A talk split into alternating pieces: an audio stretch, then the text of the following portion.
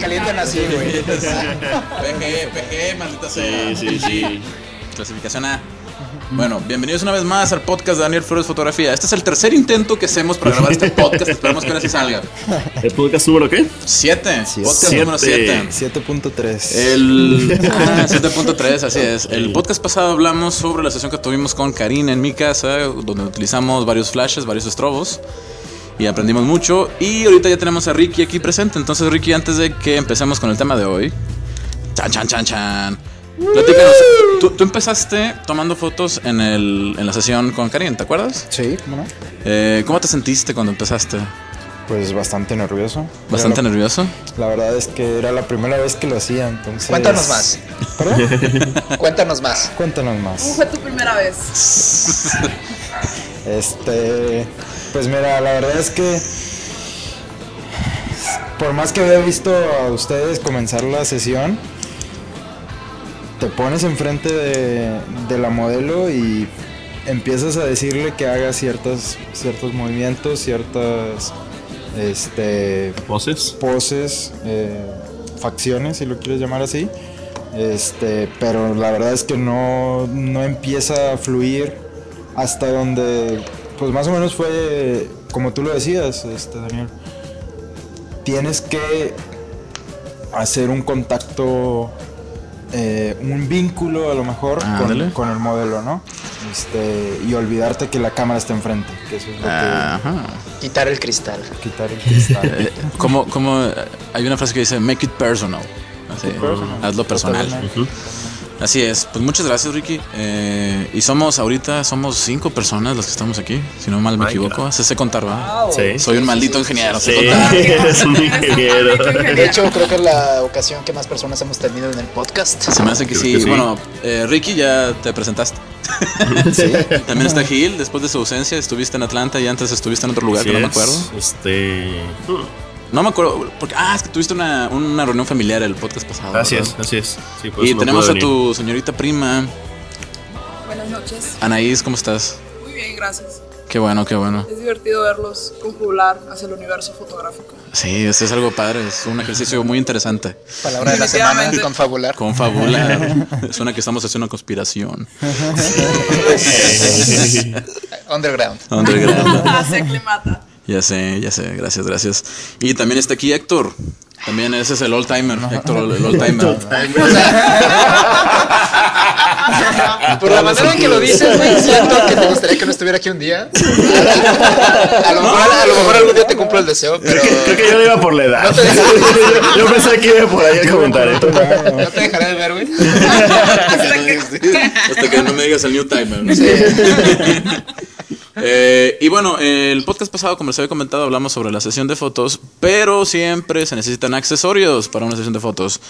Y más que para una sesión de fotos, accesorios específicamente para la cámara es lo que vamos a hablar el día de hoy.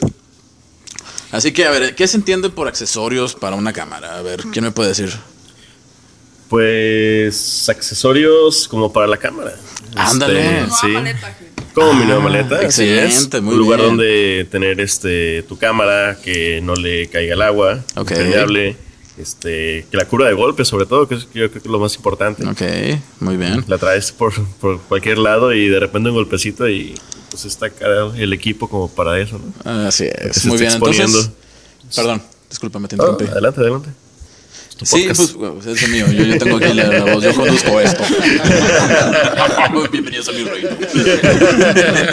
no, bueno, pues como accesorios, pues obviamente está, como tú mencionaste, ¿no? Una mochila, una maleta, lo que a lo mejor. También hay maletas para cámaras, que algún día tendré una. Eh, pero entre más cosas, mm, perdón, quise decir, entre otras cosas, eh, pues casi todo lo que cubre una cámara es un accesorio. Héctor, ¿tú quieres decir algo? Sí, sí, sí. Es que tengo una idea de, o sea, lo que podría ser un accesorio. Para mí vendría siendo como que cualquier cosa, cualquier aditamento que, aun si no lo usas dentro de una sesión, o sea, forma parte de la experiencia fotográfica. Ah, excelente definición, experiencia fotográfica. O sea que Muy no, bien, no bien. se necesita completamente para tomar una foto, pero te ayuda. O sea, Sí, desde el hay momento muchas que sales cosas. de tu casa ya listo para tomar, bueno, aunque no sales de tu casa, o sea, Donde salgas. donde De salgas. donde salgas. Ya desde, desde que empiezas, desde que planeas la sesión hasta que la terminas, cualquier cosa adicional a la cámara, yo para mí vendría a ser un accesorio. Sí, Pues sí, incluso sí. también para el cuidado de la misma cámara, ¿no? Sí, también. Este, elementos de, de limpieza para la misma, eh, protecciones, Ajá. este, para, para poderla colgar eh, adecuadamente. Sí, sí, sí. Digo, realmente hay, hay muchas este, cositas que se han desarrollado para, para lo mismo de la cámara. Incluso Así para es. que el uso de la cámara sea más cómodo. Ay, sobre todo eso. Uf, eso, Sí. la comodidad es algo que no tienen ni idea cómo me importa a mí cuando estoy tomando fotografías. Ergonomía. Sí, porque se vuelve un trabajo de varias horas. Ay, y, sí. y si estás este, en una mala pose tratando de agarrar la cámara porque no tienes otra forma de hacerlo, realmente. Yo creo que se es justamente mucho, para ¿no? que se te olvide que es un trabajo. Digo, para, para nosotros es un hobby. Bueno, para Daniel es un trabajo. eh, Sí, sí, sí. Pero justamente para que se te olvide la parte laboriosa, la parte difícil, la parte mecánica.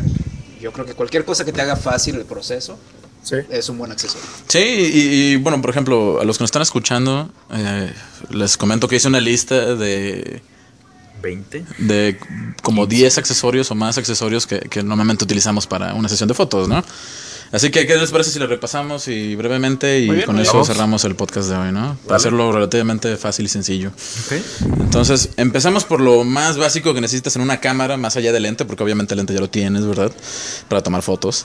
Eh, ¿Qué necesitas para que esas fotos queden guardadas? Pues obviamente una memoria, Memoria. ¿no? Ahora, obvio, es una memoria, punto, fin, ya, sigamos al siguiente. no, no, no es cierto, no es cierto. Una memoria, eh, hay de muchos tipos, hay de las que cuestan como 5 dólares hasta las que cuestan como 75 dólares, que me acabo de comprar una muy bonita. O sea, nos tenías que presumir. Sí, pues oye, a- a- voy recibiendo, bueno, más bien dicho, fui a... ¿Llegó Santa Claus? Llegó Santa Claus. y ya tengo mi lente nuevo. Ya tengo mi lente nuevo, ya tengo una memoria muchísimo mejor y más rápida que las que tenía antes. Y es precisamente lo que quiero comentarles, ¿no? Eh, la memoria per se no hace más que guardar las fotos, ¿no? Pero le importa mucho la velocidad con la que puedo guardar las fotos. No te duermas, Anaís, no te duermas. No, estoy muy entretenida. Es interesante escuchar esto. Algún día me compraré mi cámara profesional y estaré haciendo cosas indies con, Con, con- ustedes. con memoria. Con memoria. Con memoria, por favor. Tenemos Sí, y es que esa es la cosa. Por ejemplo, eh, yo me acuerdo que compré una memoria que era 16 gigas. Sí, 16 gigas. Y dije, ah, con ganas, está bien padre. Me costó como 35 dólares. Y después vi una que era de 32 gigas y estaba como en 200 pesos. Dije, órale, el universo me está llamando para que me compre esa memoria. ¿Qué sucedía? Que la de 32 gigas estaba más barata porque era mucho más lenta. Exactamente, y creo que hay de dos características que hay que mencionar sobre la memoria. La memoria este, es importante por la capacidad de almacenamiento y la velocidad de escritura. Exactamente. Creo que esas solamente son las, las dos cosas, aparte de la calidad de, de la marca que lo haya construido. Pero esas dos características es lo que más deberíamos de fijarnos al momento de comprar una memoria. Sí, y por ejemplo, en este caso la velocidad de escritura me ha tocado tener, obviamente si tienes una memoria SD o una memoria CF, eso lo pueden investigar ustedes más adelante. A ver, este, Daniel. Dime. Así, para los mortales que no sabemos, que no somos tan técnicos, Ok. ¿cómo sabes que una memoria es rápida? Ah, bueno, tienen... Clase. que- sí, la clase, básicamente, haz de cuenta. Eh, ahorita en el mercado que yo conozco que se vendan hay memorias SDs de clase 4 y de clase 10. Hay más clasificaciones, pero ahorita no nos importa mucho eso. Ok. Pero las de mayor clase significa que escriben más rápido, ¿no? Entonces, ¿qué sucede en la cámara? Que, que puedes tomar más fotos continuamente sin, neces- sin necesidad de esperarte a que se escriba la información dentro de la memoria. Ok. ¿Ok? Se identifican por un 4 con un circulito. Sí, un 10 con- o, o pregúntalo cuando vayas a una tienda, pregunta, oye, ¿qué, qué clase es? Y te van a decir, ah, sí, es clase 2014. Es que. sí, es que tocado puedo saber más que el vendedor. a ti no te voy a comprar una memoria. Pero bueno, así está la cosa con las memorias, ¿no? Siempre busquen que sea de clase alta, de clase o 10 o bien UHC, lo que sea, ¿no? Oye, Pero, Daniel, este, hace poco vi unas memorias que se llaman i5. Ay, ah, esas memorias son bien divertidas, fíjate. Este, a ver, o sea, ¿tú qué sabes de esas memorias? Digo, yo lo que sé es que son inalámbricas, Ajá. pero en realidad te dan, te dan una ventaja sobre las otras o no. Ah, desde mi punto de vista, para todo tiene que ver con cómo trabajas en una sesión de fotos, ¿no? Ok. Por ejemplo, te, te pongo este escenario, ¿no? Estoy en un estudio fotográfico donde tengo unos clientes que quieren ver las fotos en el momento que las estoy tomando. Ok. ¿Qué significa eso? ¿Qué implica esto? Que si imagínate que no las pueden ver y después les entrego un trabajo que está mal hecho. Obviamente tengo que repetir la, se- la sesión, ¿no? Sí. Y pues yo no quiero hacer eso. Porque implica más tiempo para mí, implica que Ah, pues tengo... es tiempo perdido. Exactamente, es Para tiempo ambos. perdido, ¿no? Para ambos, ¿no? Entonces, lo que sucede con esas memorias es que la pones dentro de tu cámara y esa información, se pa- o bueno, la información de las fotos, las fotos en sí, se van pasando por Wi-Fi en el momento que tomas la foto y puedes agarrar una computadora, una tablet o un celular que tenga la aplicación de Wi-Fi y puedes ver las fotos en el momento que se van transfiriendo. O sea que, por ejemplo, si dentro de tu uso, dentro, dentro de tu rutina fotográfica, se ocupa que veas las fotos al momento en que las tomas, sí vale la pena comprar una memoria como esas.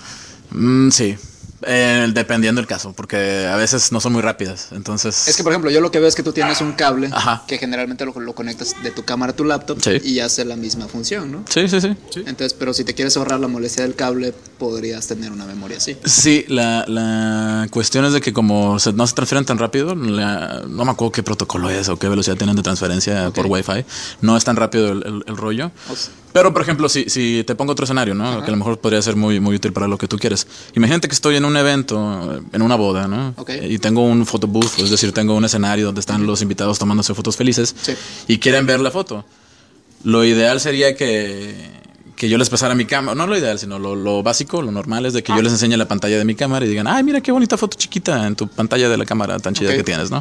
Entonces, en vez de hacer eso, puedo conectar una computadora a una tele de 50 pulgadas que cuesta o 8 una mil tablet, pesos. a lo mejor, que es más ligera. Ajá, una tablet y puedan verla en ese momento, ¿no? Y dicen, wow. Entonces, en ese Incluso caso. se podría incorporar, ¿no? A, a lo que es este toda la escenografía del lugar. Podrías, Exacto. Este, aplicar ahí, poner la pantalla y que ellos mismos vean la, la foto que se les tomaron en el momento. Sí, sí, Y sí, sabes que, claro. oye, no me gustó otra. Y en el momento Ajá. se toma y ya se arregla. Y Sí, sí, todos sí. felices, ¿no? Es como, digamos, el uso esencial de esas, de esas fotografías. iFi se escribe como ojo, fi. Ah, ok. O sea, ojo en inglés y fi, F-I. Para aclarar. Sí, para sí, los sí. no letrados, por favor. Sí, sí, sí. Entonces, ese es el resumen, el rollo de las memorias, ¿no? Yo creo que es de los accesorios, es- se me hace que el esencial de una cámara, ¿no? Y fíjate que es el en el que menos piensa la gente. De hecho, yo compré malas, malas memorias.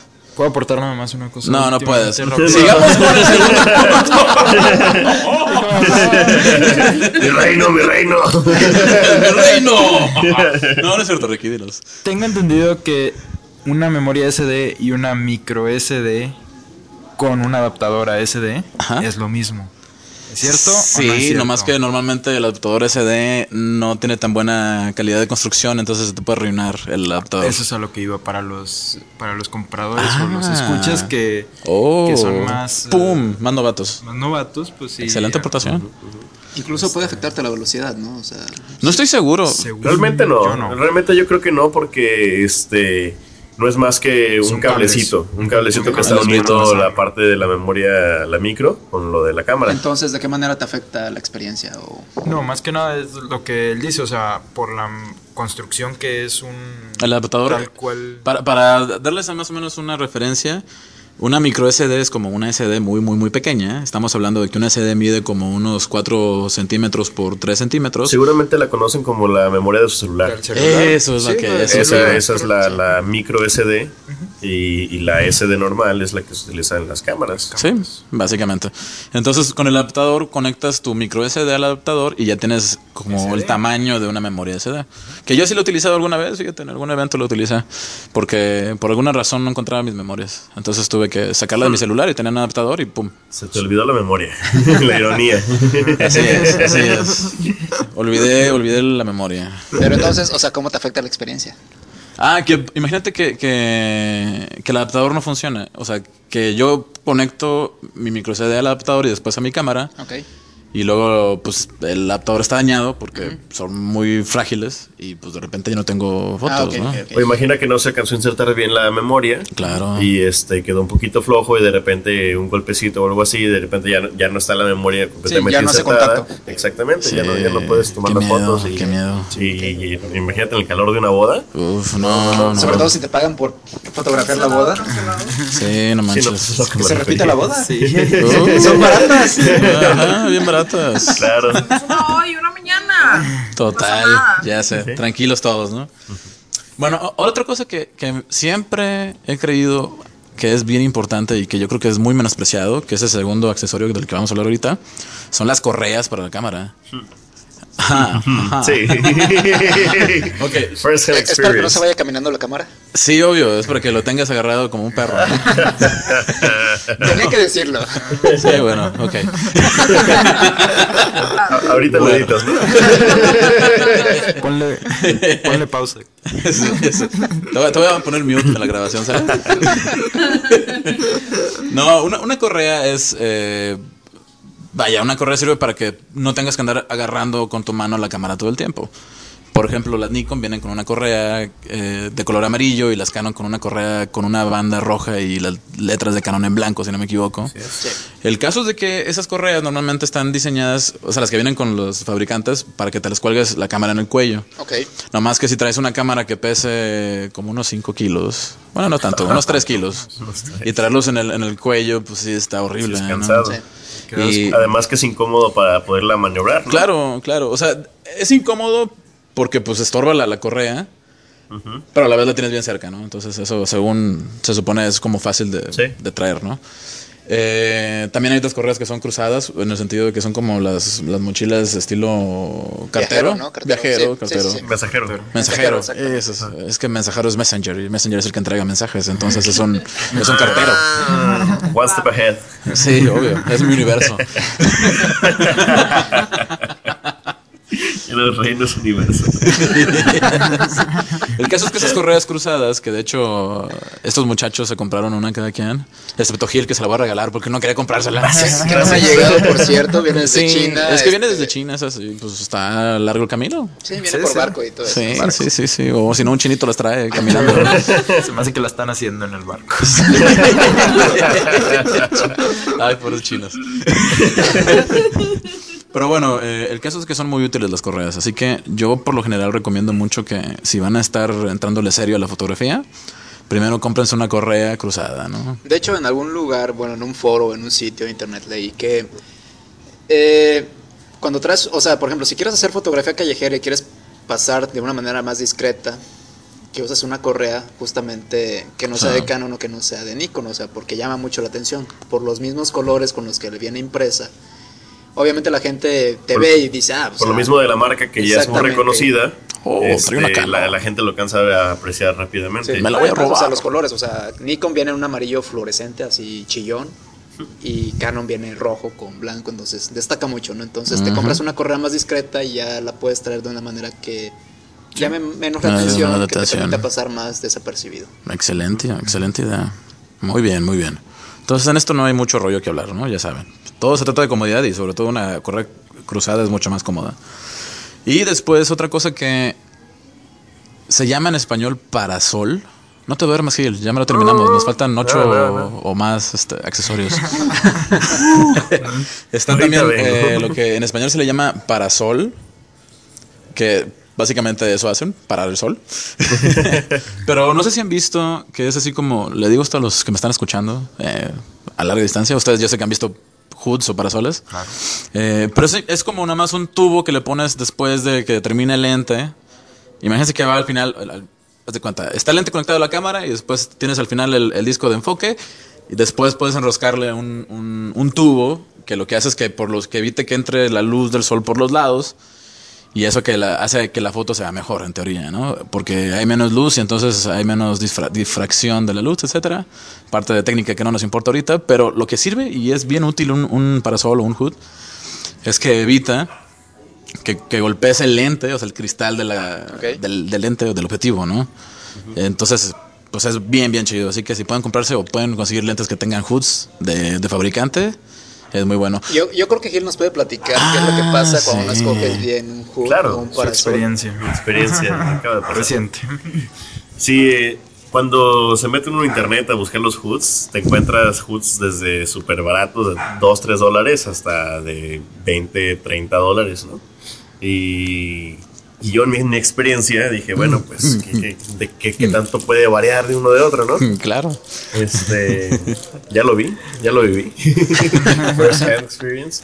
Este, realmente, aparte de la calidad de construcción de un hood, eh, profesional, bueno, digamos uno, este, Como dice Original. de uno original de fabricante a uno chino, este, trae varios detallitos. Por ejemplo, ahorita al ponerlo el HUD en mi cámara, me doy cuenta que no le puedo poner la tapa de lente. Porque simplemente no tiene la construcción externa para poderle poner la tapa de lente. Y se acabó. Este, es. el otro viene de un plástico bastante, bastante malo que se ve que no me dura más de una semana. Entonces realmente pues es dinero perdido por eh, lo, lo barato sale caro, como dicen. Por no irme por lo de buena calidad, este, pues sí se, se le pierde un poco.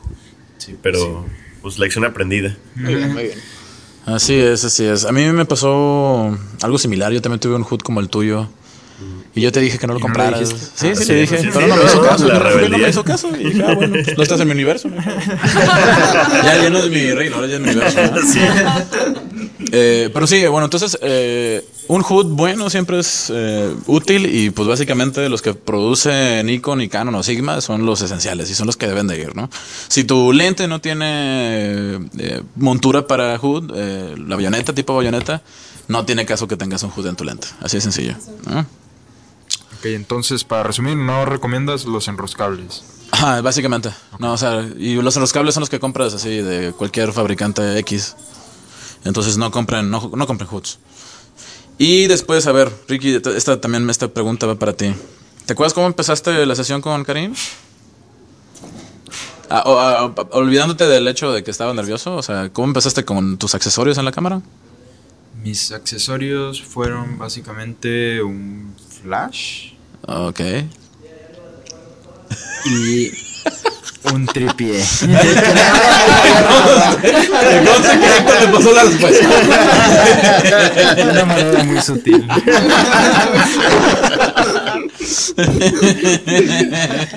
La verdad es que no me acordaba, pero sí tienes, tienes toda la razón. Mi idea de una sesión era pones un tripié ¿Y ya la cámara hace todo? y, la cámara hace todo. No, pues fue- simplemente creí yo que iba a estar un poco más cómodo, que no iba a tener que estar moviendo tanto la cámara, sino más que nada iba a tener que estar dirigiendo la modelo y, y simplemente disparando, ¿no? Esa fue mi idea. Luego vi que me estaba atorando, que no podía enfocar, que no podía... No enfocar, perdón, encuadrar. ¿El encuadrar? Encuadrar, sí. Ajá. Sí. Este... Y pues sí.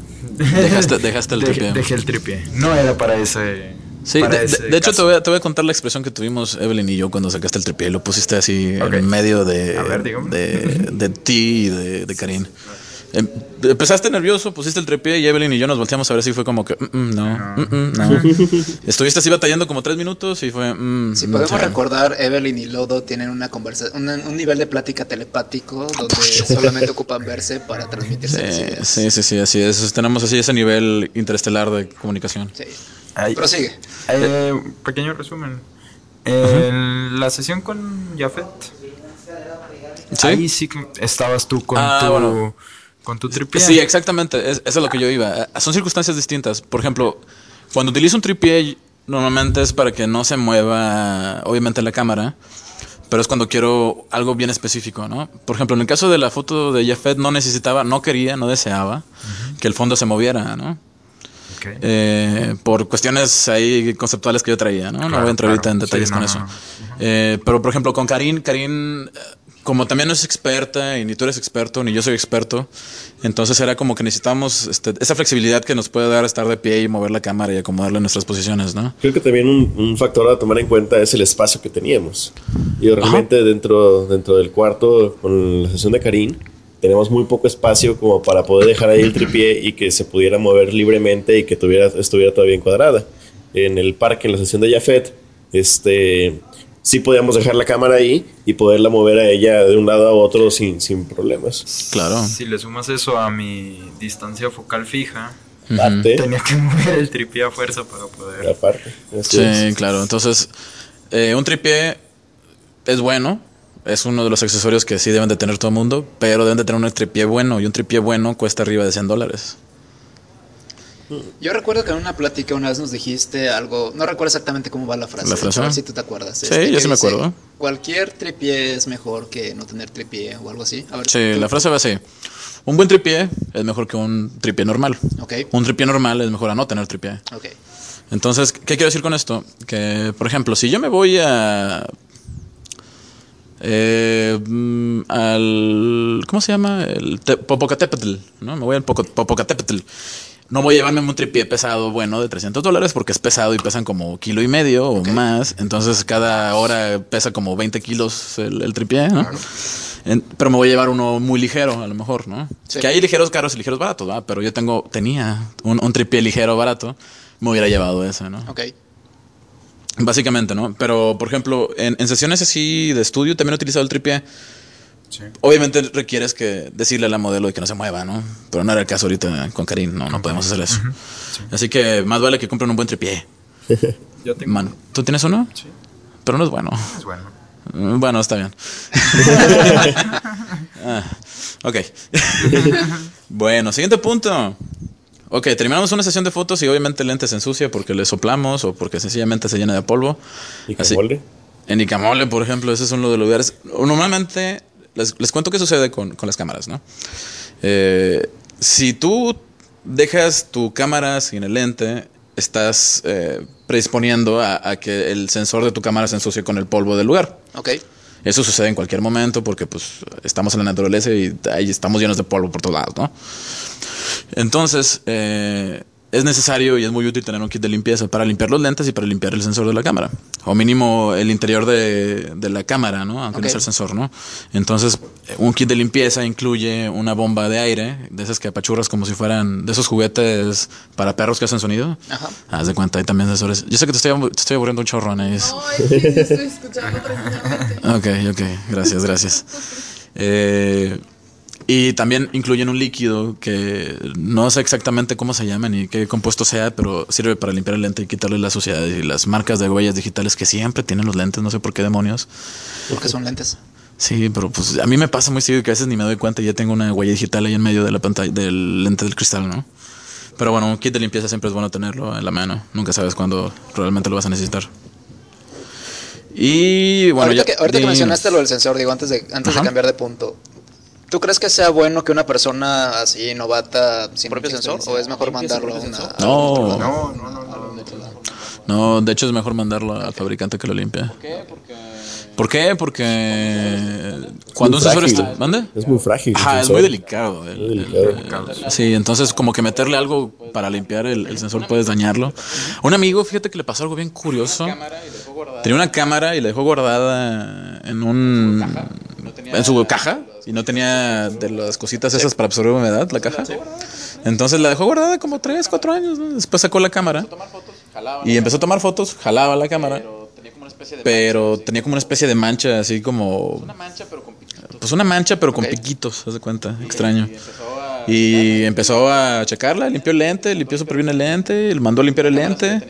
Y la cámara seguía teniendo ese, ese, esa mancha. Resultó que era un hongo. Sí, y el ¿El hongo sensor? estaba en el sensor.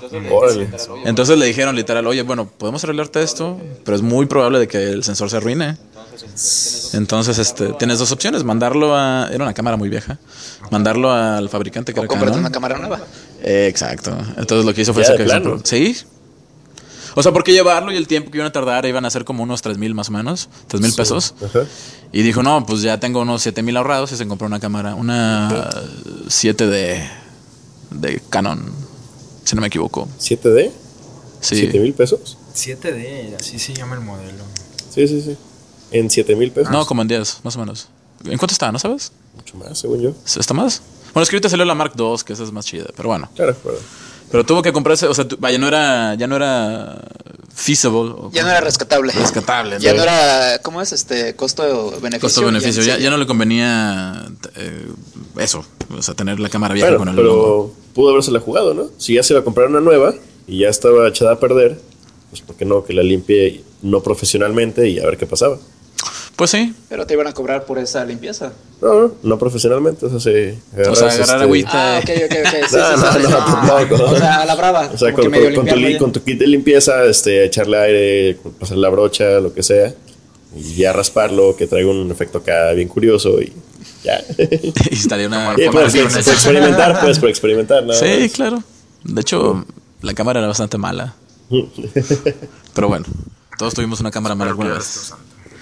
Y también otro accesorio que es donde sucede la magia, yo creo que es la de la mochila, porque en una mochila puedes guardar N cantidad de lentes y N cantidad de cámaras y La cantidad de accesorios. N cantidad de accesorios. Y puede ser súper estorbosa. Sí, en oh, algunos sí. casos. O Sí. incómoda. Yo tuve, por ejemplo, tuve una cámara tipo mensajero. Una cámara tipo mensajero, claro.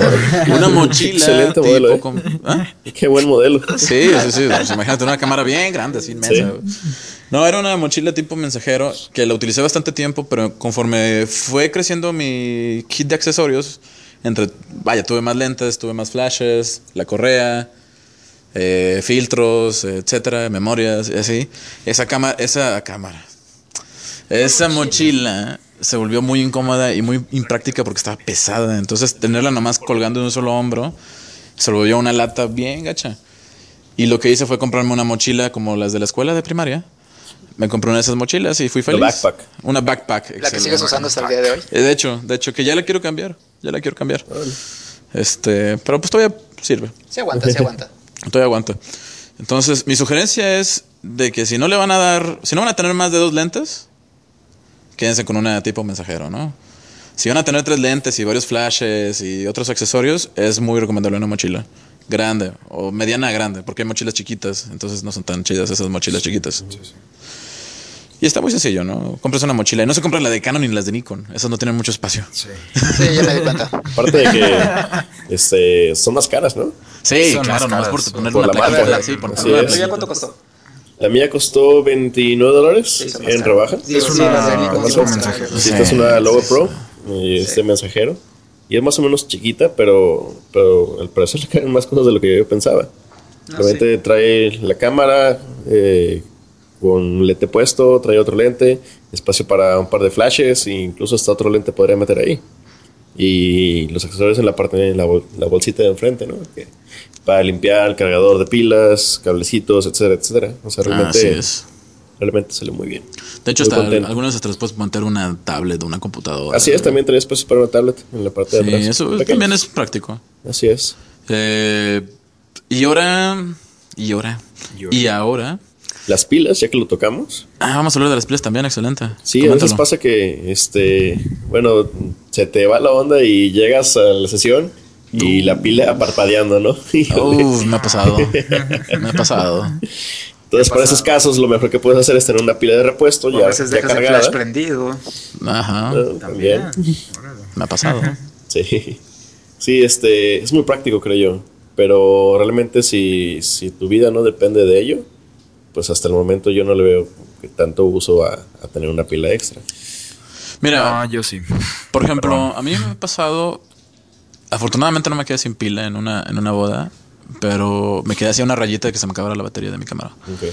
Eh, entonces dije, híjole, si hubiera sido más largo el tiempo de, de- del uso de la cámara, porque puede pasar que esté más horas tomando fotos, sí me hubiera quedado sin batería y eso hubiera sido bastante incómodo, ¿no? No, pero eso es lo que voy, por ejemplo, tú ibas a una boda a tomar fotos. Si, si, si no trabajas de la fotografía, este, Ah, claro. quizá no es tan necesario, depende del uso de cada persona. Sí, claro, claro, claro. Sí, de- depende mucho del uso y, y depende también la cámara, porque por ejemplo hay ciertas cámaras que sí consumen mucha más batería, ¿no? La, Sí.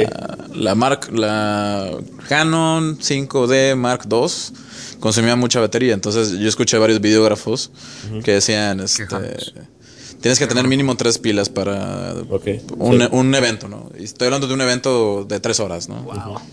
Sí, o sea, sí es videógrafo.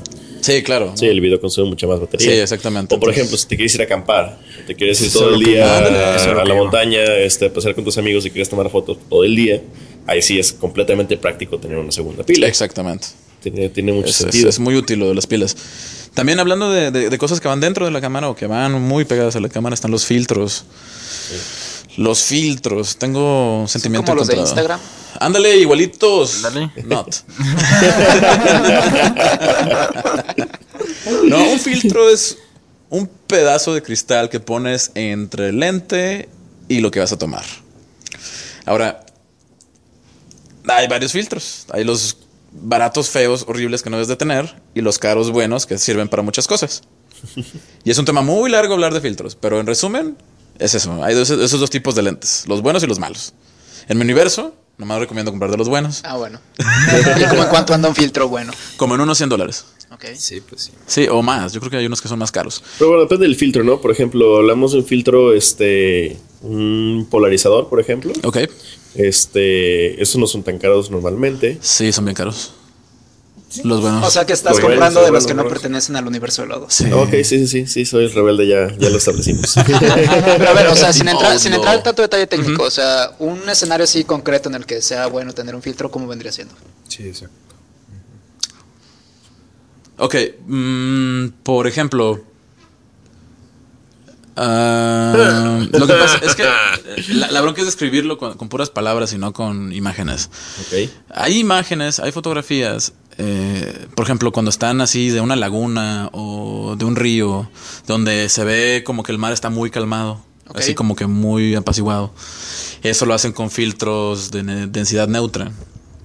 Ah, toma, la verdad. Pum. Los filtros de densidad neutra básicamente son filtros que hacen que se vea oscura la imagen.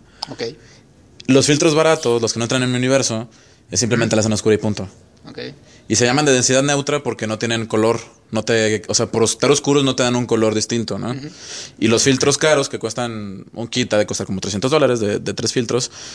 Eh, te dice exactamente cuántas, cuántos pasos oscurece la imagen. Ok. Oh. Sí, Entonces- o sea, es como algo así como exposición. Ajá, O exactamente. sea, baja tantos pasos. Sí, esas, esas fotos donde el- mar se ve súper quieto están tomadas con exposiciones de 30 segundos. Ah, Pero imagínate hacer eso a No mediodía. lo puedes hacer. sin el filtro, pues obviamente sale Sí, todo sí, blanco, ¿no? Entonces pones un filtro de densidad neutra que te baje la exposición como 12 veces y ya con eso puedes así como que hacer eso, ¿no? Lo de que el mar se vea todo calmado. Sí. Eso es un caso de los que puede haber. Hay otros filtros, por ejemplo, que son... Los eh, warm cooling. Ajá. Que es, por ejemplo, cuando estás en... Bueno, esos no... Ahorita ya no tienen mucho caso porque son fotos digitales y las puedes, les puedes este, Sí. Dar calidez o, o frialdad en, en Photoshop, ¿no? Así es. Sí, es pura temperatura de color. ¿va? Así es la Exactamente. temperatura del color. El balance de blancos y esas El cosas. filtro UV. El filtro UV se supone que sirve para que no entren los rayos UV al sensor de la cámara. Pero pues los lentes tienen ese filtro. Es lo que iba a decir. Y luego, lo- aquí, o sea, la cosa de esto es de que imagínate, tienes un lente. ¿Cuánto cuesta tu lente de 55 o 200? Uy. Ese está. Ese vale aproximadamente unos 200 250 dólares. 250 dólares. 200 dólares. O bien, tienes un lente que cuesta 250 dólares y le pones un filtro que te cuesta 5 dólares. ¿Qué vidrio está mejor de todos los que tienes ahí? El de lente. Exactamente. Entonces no, no, no seas barato y no le pongas una de esas cosas. Por favor. O sea, este, baja toda la calidad del aparato. Sí, o sea, y te genera unas como ghosting, se le llama así como que una- un duplicado fantasma de la foto que estás tomando, de las luces que estás tomando. No, no, no, no, no. Y antes tenían más funciones, pero cuando era la cámara con el rollo fotográfico, ¿no? Entonces eso es el rollo de los filtros, es de que no compren filtros baratos. Normalmente cuando compran una cámara en internet en una tienda dicen, ay, viene con filtros. Ay, claro, me están regalando filtros. Básicamente están eh, vendiéndote mugrero. Ok. Porque pues esas cosas no las vas a usar. Yo no, yo tuve filtros. Tuve un, un, un filtro de densidad neutra que yo creo que lo utilicé una vez o dos. Porque no estaba marcado cuántas, este, cuántos pasos pasos. Entonces fue así como que, ok, voy a intentar usarlo bien. Y no pude porque no tenía idea de cómo funcionaba. Entonces, bleh. O sea, ay, creo que ya hasta lo rompí para jugar con el vidrio y cortarme las venas o algo así. algo así hice con eso, no, no me acuerdo. interesante. Déjame ver si tengo la cicatriz todavía. bueno, esos son los filtros. Eh, ahora otro accesorio son los flashes. Eso también es un tema bastante ríspido. Muy amplio. Eh, Héctor Balbaño, yo creo. Pásale, que, que le vaya bien al muchacho. adelante, adelante. Quemando raza. Qué comunicativo. Ya sé. Este, este podcast está alargando un poquito más de lo que yo esperaba. Sí, de hecho. Pero bueno, estoy tratando de hacerme de hacer esto súper rápido. Entonces, los flashes básicamente son luces para iluminar en la noche. Ese es el concepto básico de un flash. Obviamente ya sabemos todos los que estamos aquí en esta mesa, excepto Anaís, que, que, que tienen muchas más funciones, ¿no? Qué caricativo. Qué caritativo. ¿Qué caricatura? Universo. ¿Qué caricatura? ok, lo, lo que va con los flashes es de que simplemente el flash básico lo pones sobre la cámara, lo conectas o lo trae la cámara y dispara luz y ilumina. Ahora, ¿por qué es un accesorio? Porque puedes hacer muchas más cosas con eso, ¿no?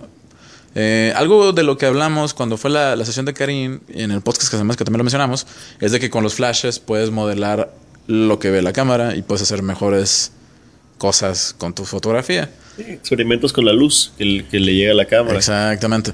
Deberíamos de hablar, yo creo que más a detalle en, en otros podcasts acerca de los flashes. Sí. Totalmente, sí. Sí, ah, yo quitaría esa palabra experimentos, pero bueno. No, vaya, lo que voy es no estás jugando nada más a ver qué pasó. No sé si hay toda una... Ah, No, no, no, claro, claro, hay, hay muchas matemáticas detrás de todo esto y este eh, digo, puede ver la ciencia que quieras llegar a ella, ¿no? Pero si pero si pero si realmente pero, pero pues realmente si no te vas a poner a hacer cálculos matemáticos, todo eso realmente lo que haces es este lo pones ahí, ves cómo sale, si te gusta le sigues, si no lo cambias de lugar y se acabó, ¿no? Claro. Y no, no sí. vas a hacer cálculos, este, claro que con la experiencia vas este sabiendo cómo funciona mejor para ti el flash, Ajá. dependiendo del objetivo que tú quieras llegar. Sí, de hecho, de hecho, eso es lo que nos pasó a Evelyn y, y- y a mí. Que ustedes querían experimentar y mover y nosotros estábamos como, no, espérate, no vamos a hacer eso porque se va a ver mal. No, y ustedes, sí, vamos a hacerlo, que se va mal.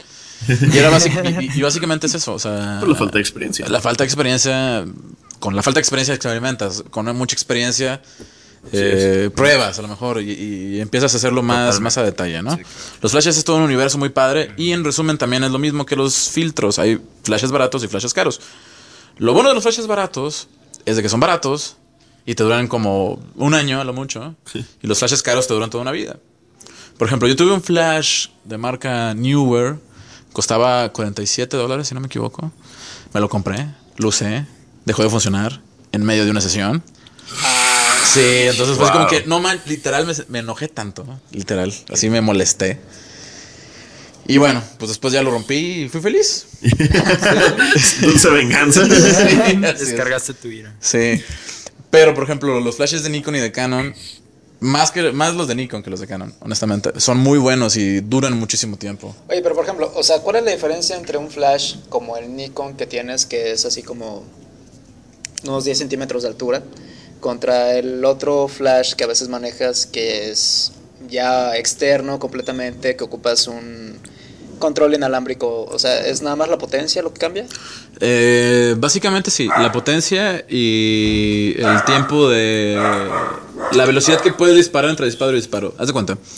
Con un flash de Nikon eh, tienes como una dieciséisava parte de la potencia que tiene un flash, un estrobo se le llaman, que son los flashes más grandotes que ya no puedes poner sobre la cámara porque están inmensos. Eh, entonces, si tienes, si quieres disparar a una apertura de F16, eh, pues no vas a utilizar un estrobo, no vas a utilizar un flash, porque un flash no te va a iluminar nada, no importa la distancia, ¿no? Y si pudieras hacerlo con un flash normal, el tiempo de reciclado, es decir, entre disparo y disparo es de como 4 segundos y con un estrobo es como de medio segundo, a lo mucho, Ok, ¿no? ya, ya. O menos de tiempo, ¿no?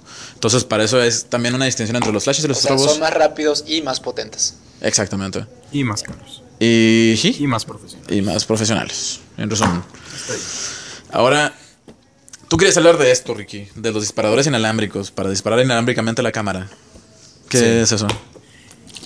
Pues así como lo suena totalmente. este, en lugar de estar tocando la cámara, que gracias a las DSLRs, pues ya puedes eh, ponerle un timer.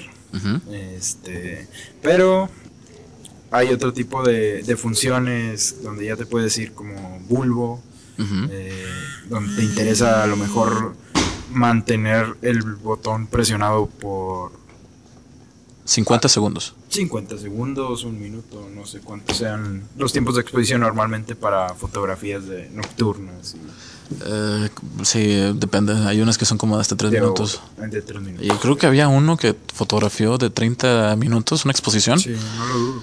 Y eh, no conviene tampoco porque le entraba mucho ruido a la cámara, pero cada quien, ¿no? Eh, sí, básicamente los disparadores, los disparadores inalámbricos sirven para que, porque incluso con el movimiento de tu dedo Sí. índice generas... Shaking. ¿Dónde? Shaking que le, Shaking. le pasa a la cámara. Exactamente, que es la vibración de, de- de tu pulso y de tu mano y de tu disparo con el dedo índice le metes, puedes meterle ruido a la cámara, perdón, puedes meterle movimiento a la foto, lo que genera que se vea borrosa la foto, ¿no? Entonces para eso tienes los disparadores inalámbricos.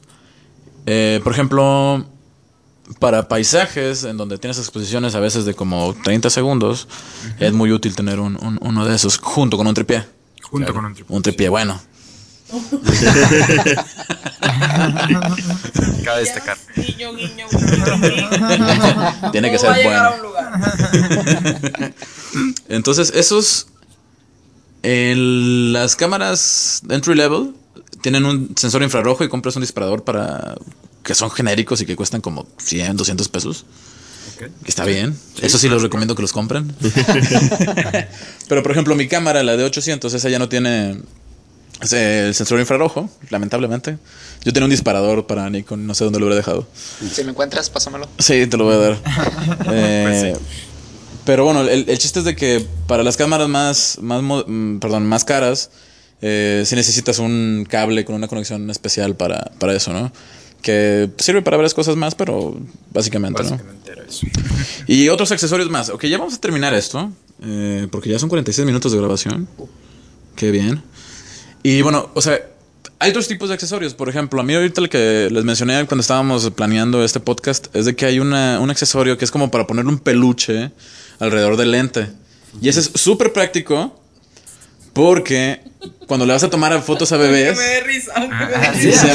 es bien práctico. Porque imagínate que un bebé de un año está viendo tu cámara y en vez de ver tu cámara y decir, ay, qué demonios es esa cosa que trae el- esa persona que está enfrente de mí, eh, veo un muñeco como, por ejemplo, de. Un elmo, por ejemplo. Un elmo o Peppa Pig, Ajá, o un Winnie Pooh. un Winnie Pooh, exacto, y dicen, ay, qué lo que divertido. sea. Y, y se ven, o sea, más bien dicho, los, los niños, los bebés van a estar viendo la cámara, ¿no? Así es. Y eso- Así eso es sí, voltean a ver el personaje que traes en la cámara Ajá. y hasta parece que están viendo directamente la cámara. Al, lente. Sí. Así es, así es. Y otros accesorios que son todavía un poco más complejos, hablando de las baterías, que era bueno tener este, el spare de, o las baterías extras. Eh, también están los grips para la batería. ¿Esto qué significa? Un grip es simplemente una cosa, una agarradera, ¿no? Imagínense que le conectas debajo de la cámara, del cuerpo de la cámara, le conectas un- una especie de cuadrado o cilindro que dentro de ese cilindro le puedes meter otras dos pilas. Entonces ya tienes batería, en vez de batería, una batería normal, tienes tres baterías. Creo que venden algo similar para teléfonos también, iPhones y eso. Ah, sí, pues sí, sí, es, es- es la misma idea. Sí, es la exactamente. misma idea. La misma idea. Ahora, también tiene otras, otras bondades. Normalmente los grips, aparte de tener las baterías, también tienen un disparador. Para cuando estés disparando la cámara de, en vertical, o sea, con el, largo, el lado más largo de la- del encuadre vertical. Portrait. Portrait mode. Gracias. Eh, el botón lo tienen de un lado, entonces no tienes que tener tu brazo cruzado, Sí. más incómodo, entonces puedes disparar más cómodamente. Si tuviéramos una cámara que nos estuviera grabando, podrían- podría ser una ayuda visual muy padre. Pero bueno, Podrías poner unas fotos. Ah, podría, sí. Sí, pues. En el, en el post de Sí. mi blog. Así es. Y otros ac- accesorios que se me ocurren ahorita son los tubos de extensión, que esos básicamente sirven que el focal de tu lente sea más largo. Aunque le pierdes luminosidad a la foto, pues puedes tomar, en vez si tienes un 50 milímetros, lo puedes hacer un 200 milímetros. Eh, también hay eh, tubos para hacer eh, macro la imagen, es decir, que puedes enfocar desde súper cerquita. Eh, ¿Qué otros accesorios se me ocurren ahorita? Hay unos accesorios que le puedes poner al flash también para que la luz se vea más bonita. Eh, ¿Qué más puedes ponerle a la cámara? Ah, bueno, también Nikon vende un accesorio para hacerlo Wi-Fi, para hacer tu cámara Wi-Fi, que no sirve absolutamente de nada. Eso. Demonios. Sí, te vi los ojos de pesos ahí. Sí, sí, sí. Aguinaldo, ¿para qué te quiero? También, sí, ya sé. También venden un accesorio de Nikon que sirve para hacerlo GPS, que también no sirve absolutamente de nada. O sea, para que tu Para que tu quede foto traiga las coordenadas de donde la Ajá, tomaste. las, las fotos, todas las fotos que tomemos tienen una información que se le llama la metadata o metadata en inglés. que básicamente trae información de qué cámara fue, con qué cámara fue tomada, la- qué, lente. si hubo flash o no hubo flash, bajo qué modo de disparo, etcétera, etcétera, etcétera, ¿no? A mí se me ocurre que eso del GPS puede funcionar para el photojournalism. Exacto. Para que no se vea como que se puede plagiar la foto. Y dice, bueno, esta foto es de, no sé, algún este país oriental. Y pues fue exactamente tomada ahí debido a que el GPS lo confirmó. Sí, o sea, exactamente, incluso te puede decir la calle, o sea, es a ese nivel, ¿no? Imagínate que estás reporteando una guerra Sí es. Entonces, literal, estás sabiendo exactamente en qué puntos estuviste tomando la foto y quiénes se murieron en qué puntos, por ejemplo. ¿no? Sí, sí, sí, sí. Ese tipo de cosas es muy, muy, muy útil. No estoy seguro. Lo que he escuchado del de Nikon es de que falla mucho. Entonces no estoy seguro que los fotojornalistas. No, pero debe haber alguna, alguna third party, otra marca, que se dedique a hacerlos, que, que sea de mucho mejor calidad, ¿no? No estoy seguro, pero espero que sí. Es probable. es, es probable. Sí, ¿y qué otro accesorio se me ocurre en este momento? Mm, bueno, también. eh, en donde va el flash. ¿Qué pasó, Gil? Me acordé de otro. ¿Cuál? Este, para tomar fotos bajo la lluvia, que, que es este, Ándale. puede ser desde vilmente un plastiquito Oh. hasta algo ya mucho más este, de, de mejor calidad en construcción para poderte salir a tomar fotos este, en, la, en la lluvia, básicamente. Incluso Ya hay no se unos. diga de los sumergibles. Eh, exacto. los sumergibles. Hay unas carcasas, es decir, unas como caparazones que le pones a la cámara y puedes meterte al fondo del mar y tomar fotografías submarinas. Normalmente es el que utilizan los fotógrafos submarinos. Porque, Increíble. Sí, Sí, tipo, pues sí. En mi universo A sí. veces pasa. Sí, imagínate, pobre cámara. Sí, sí, sí, mal, mal rollo, ¿no? Sí. Va con su vida. Su vida. Qué bueno en no en el universo de las personas en general. Sí, claro. No, no, no me odie. Ya sabes que es que es cotorreo esto, hombre. De veras, no es odio. Creo que se ha hecho muy famoso en los enclosures este, por la GoPro Ah, mira. últimamente. Que se utiliza mucho para este tipo de, de tomas este, en, en la nieve o en, Cuando estás surfeando. ajá, surfeando Claro. o este, que los puedo usar en cualquier lado. Yo creo que se ha dado un pequeño boom en base a eso, ¿no? Sí, Y hoy sí, sí. es mucho más fácil conseguir ese tipo de enclosures. Por- Por ejemplo, a mí se me ocurre ahorita eh, en un uso muy muy práctico de un enclosure o de una carcasa o de un caparazón o de un exoesqueleto. Cuando fui a ¿cómo se llama este lugar? Es Xcaret, allá en, sí. en, en Cancún, en Riviera Maya. Sí. Eh, te toman una foto con una mantarraya, pero pues obviamente la mantarraya no la puedes levantar y sacar del agua, ¿no? Entonces, lo que hacen es de que sumergen la mitad de la cámara para que te veas tú fuera del agua y la mantarraya debajo del agua. Entonces, la toma se ve bien chida, o sea, queda muy interesante la foto. A lo mejor no es la foto de mayor calidad y todo el rollo, pero sí es una manera chida de como venderte un producto Sí, diferente. no, claro, pero pues, no hay otra forma de tomar la foto de esa manera. Claro. Sin ese enclosure. Exactamente. Así de fácil. Así de sencillo. Muy buen accesorio ese. Y bueno, hay infinidad de accesorios y de hecho cada vez inventan más accesorios. Hay unos que son incluso para guardar tus lentes de manera rápida y poderlos cambiar rápidamente con tu cámara cuando tienes varios lentes. Hay N cantidad de cosas que algunas son prácticas, otras no. Pero... Depende del usuario, yo creo. ¿Mande? Depende del usuario, porque al final de cuentas nacen en base a una necesidad. Claro. Que no solamente Claro. es la de vender. Ajá. O a veces te inventan la necesidad y tú lo compras. También. Sí. También. También como tu iPhone super no te cabes. iPhone. Pero bueno, el, el caso es de que esto se resuman. Eh, yo siento que para elegir un buen accesorio, lo primero es que tienes que buscar es alguna página en internet donde venga información sobre fotografía y Reviews. accesorios que estén. ¿Mande? Los reviews de. Reviews, eh, ajá, de- eso, eso voy. O sea, primero observas qué accesorio hay y si te, si te sirve o no. Segundo, buscas si ese accesorio en, en- en particular es bueno y después decides comprarlo o no.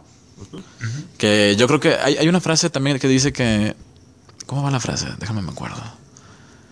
Dice que el torpe gasta más, gasta el doble o dos veces que una persona inteligente. Ajá. Gracias. Que se me quedó viendo. O sea, a lo que yo voy, mira, les voy a contar una historia acerca de unos disparadores inalámbricos que yo tenía para mis flashes, ¿no? Compré como unos 30, 40 dólares en esos accesorios. eh, compré el flash. eh, y luego también compré un cable. Y de todo eso yo creo que me gasté unos 80 dólares.